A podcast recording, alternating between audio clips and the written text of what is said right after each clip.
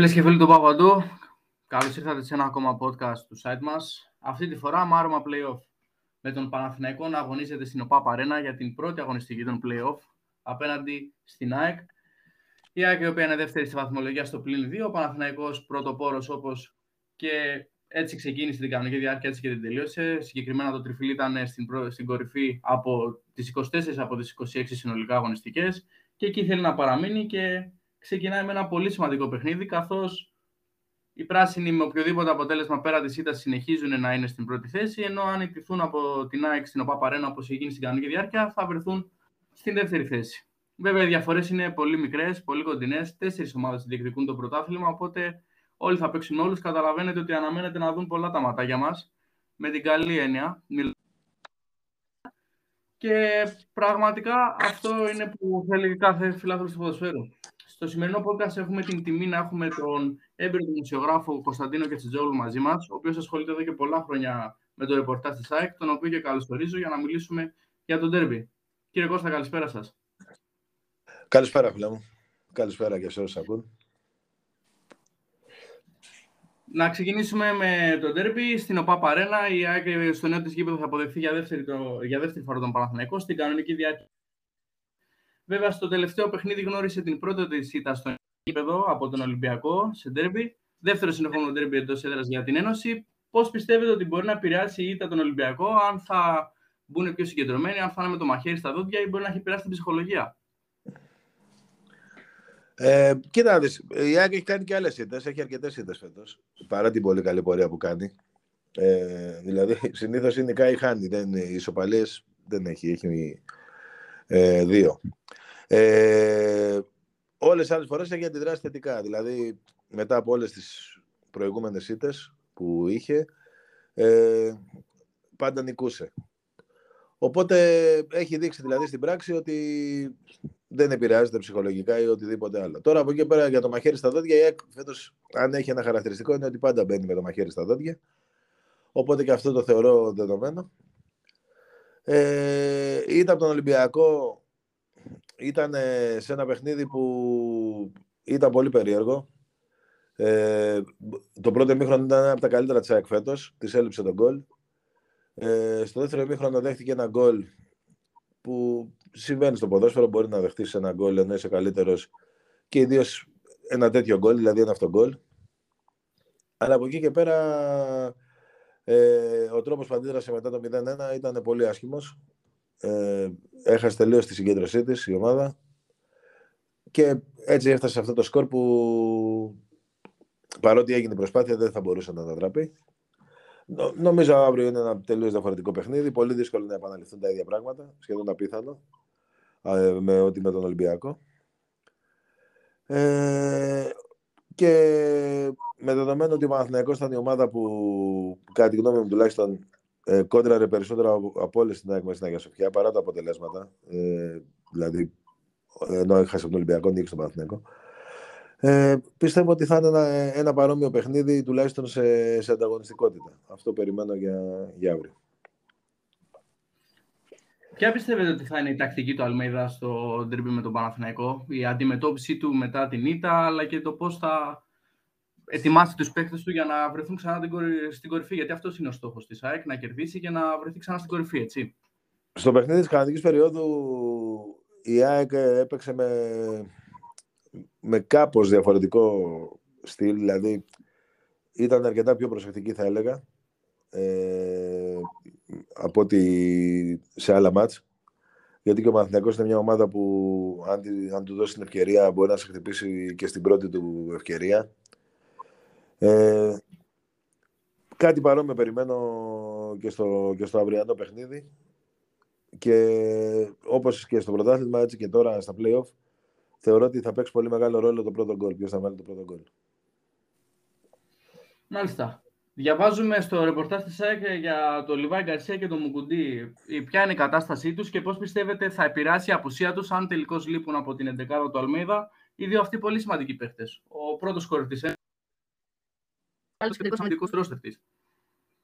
Σε ό,τι αφορά τον Λιβάι Γκαρσία, στο προηγούμενο παιχνίδι με τον Ολυμπιακό, που επίσης ένα, ένα ντέρμπι. Θεωρώ ότι η, η απουσία του δεν επηρέασε. παρότι, παρότι η ΑΕΚ έχασε. Ε, στο πρώτο εμίχρονο ήταν και δημιουργική και είχε τις ευκαιρίες. Δεν κατάφερε να πετύχει ένα γκολ. Πάντα όμως ο ένας παίκτης τον Γκαρσία είναι από τους δύο-τρεις αναδικατάστατους παίκτης ΑΕΚ. Όταν ε, έτοιμος παίζει πάντα. Οπότε σίγουρα θα ήταν πολύ καλύτερα να τον είχε. Από εκεί και πέρα θεωρώ ότι, ότι η λύση θα βρεθεί. Ε, όπως έχει γίνει και άλλες φορές. Φέτος με οποιοσδήποτε απουσίες. Στην περίπτωση του Μουκουντί ε, έχει πιθανότητες να αγωνιστεί πάνω από πενήντα τοις εκατό. Δεν είναι όμως σίγουρος. Ε, υπάρχει συγκυρία της απουσίας και του Βίντα. Ε, εντάξει, θα είναι άσχημο για την ΑΕΚ και τα δύο βασικά center back σε ένα τόσο κρίσιμο μάτς να είναι εκτός. Από εκεί πέρα, στο τελευταίο μάτς που παίξαν ο Τζαβέλας με τον Μίτογλου, που ήταν ε, το παιχνίδι κυπέλλου με τον Ολυμπιακό, ε, είχαν ε, καλή παρουσία. Ε, και θεωρώ ότι και αύριο θα τα απεξέλθουν. Όμως το καλύτερο για να θα είναι να παίξω Μουκουντί. Αν παίξω Μουκουντί θα είναι παρτιζότερο. Πώς είδατε το, την κλήρωση με το πρόγραμμα των play-offs? Δηλαδή με μια γρήγορη ματιά βλέπουμε τον Ολυμπιακό να έχει το πιο ευνοϊκό πρόγραμμα και την ΑΕΚ με τον ΠΑΟΚ ίσως να έχουν το πιο δύσκολο. Βέβαια όλοι θα παίξουν με όλους εντός και εκτός έδρας, αλλά καταλαβαίνετε πως το πότε θα παίξεις έχει κάποια διαφορά. Σε ό,τι αφορά την κλήρωση, είναι σαν να την έκανε με το χέρι ο Ολυμπιακός. Δηλαδή, αν ζητάγανε τον αγώνα θα ήταν αυτή.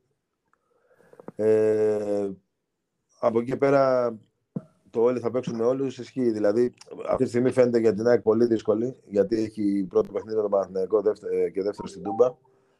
Αν καταφέρεις αυτά τα δύο μάτς, τότε αλλάζει το πράγμα και γίνεται μια καλή κλήρωση. Ε, θα μείνω σε αυτό που είπες και εσύ, ότι όλοι θα παίξουν με όλους. Ε, και πιο πολύ προς το τέλος είναι που παίζει ρόλο. Δηλαδή, για παράδειγμα, ο ΑΕΚ και ο Παναθηναϊκός θα πάνε στην Τούμπα με τελείως διαφορετικές ε, συνθήκες από ό,τι θα πάει ο Ολυμπιακός. Ο Ολυμπιακός θα παίζει την αγωνιστική, ο ΠΑΟΚ θα είναι αδιάφορος. Ο ΠΑΟΚ την επόμενη εβδομάδα θα παίζει τελικό κυπέλου. Οπότε είναι σχεδόν αδύνατο να έχει την ίδια προσέγγιση που θα, που θα έχει στα μάτς με την ΑΕΚ και τον Παναθηναϊκό. Ε, απ' την άλλη, μπορεί και όταν θα πάει εκεί πέρα ο Ολυμπιακός να μην έχει και σημασία το παιχνίδι. Έχει πολλά χρόνια το πρωτάθλημα να κρυθεί την. Θεωρείτε ότι φέτος έχουν διαμορφωθεί έτσι οι συνθήκες ώστε να είναι πιθανό να κρυθεί κυριολεκτικά την τελευταία αγωνιστική η κούπα? Τελευταία αγωνιστική δεν ξέρω. Ε, αλλά νομίζω ότι στις τρεις τελευταίες αγωνιστικές θα κρυθεί.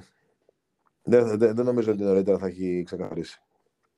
Αυτό νομίζω. Άρα, είναι... δηλαδή πολλές εναλλαγές στη βαθμολογία. Αυτό καταλαβαίνω. Εναλλαγές δεν ξέρω, αλλά για να, να νιώσει κάποιος ασφαλής, δηλαδή ας πούμε η ΑΕΚ, για να νιώσει ασφάλεια θα πρέπει να φτάσει όταν είναι μετά το χαρι, να φτάσει στο Χαριλάου και να είναι μπροστά ας πούμε τρεις πόντους. Και να μπορεί ας πούμε, με, με μια ισοπαλία στο Χαριλάου να... να ξέρει ότι μετά νικάει τον Βόλο τελευταία αγωνιστική και παίρνει το πρωτάθλημα. Ε, πάνω κάτω τα ίδια ισχύει και για τους άλλους. Ειδικούν δηλαδή τον Παναθηναϊκό και τον Ολυμπιακό. Καταλαβαίνω τι λέτε. Και για να μην, για να μην σας καθυστερήσω κι άλλο, θέλω το σχόλιο σας για την απώλεια ενός τεράστιου ποδοσφαιριστή, του Μίμη Παπαϊωάννου, τη σημαία της ΑΕΚ, πώς το έχει βιώσει ο οργανισμός και το δικό σας σχόλιο για αυτόν τον παίκτη και για αυτόν τον άνθρωπο. Κοίτα, τώρα δεν χρειάζεται να κάνουμε πολλά σχόλια. Όσα έγιναν αυτές οι μέρες μιλάνε μόνα τους.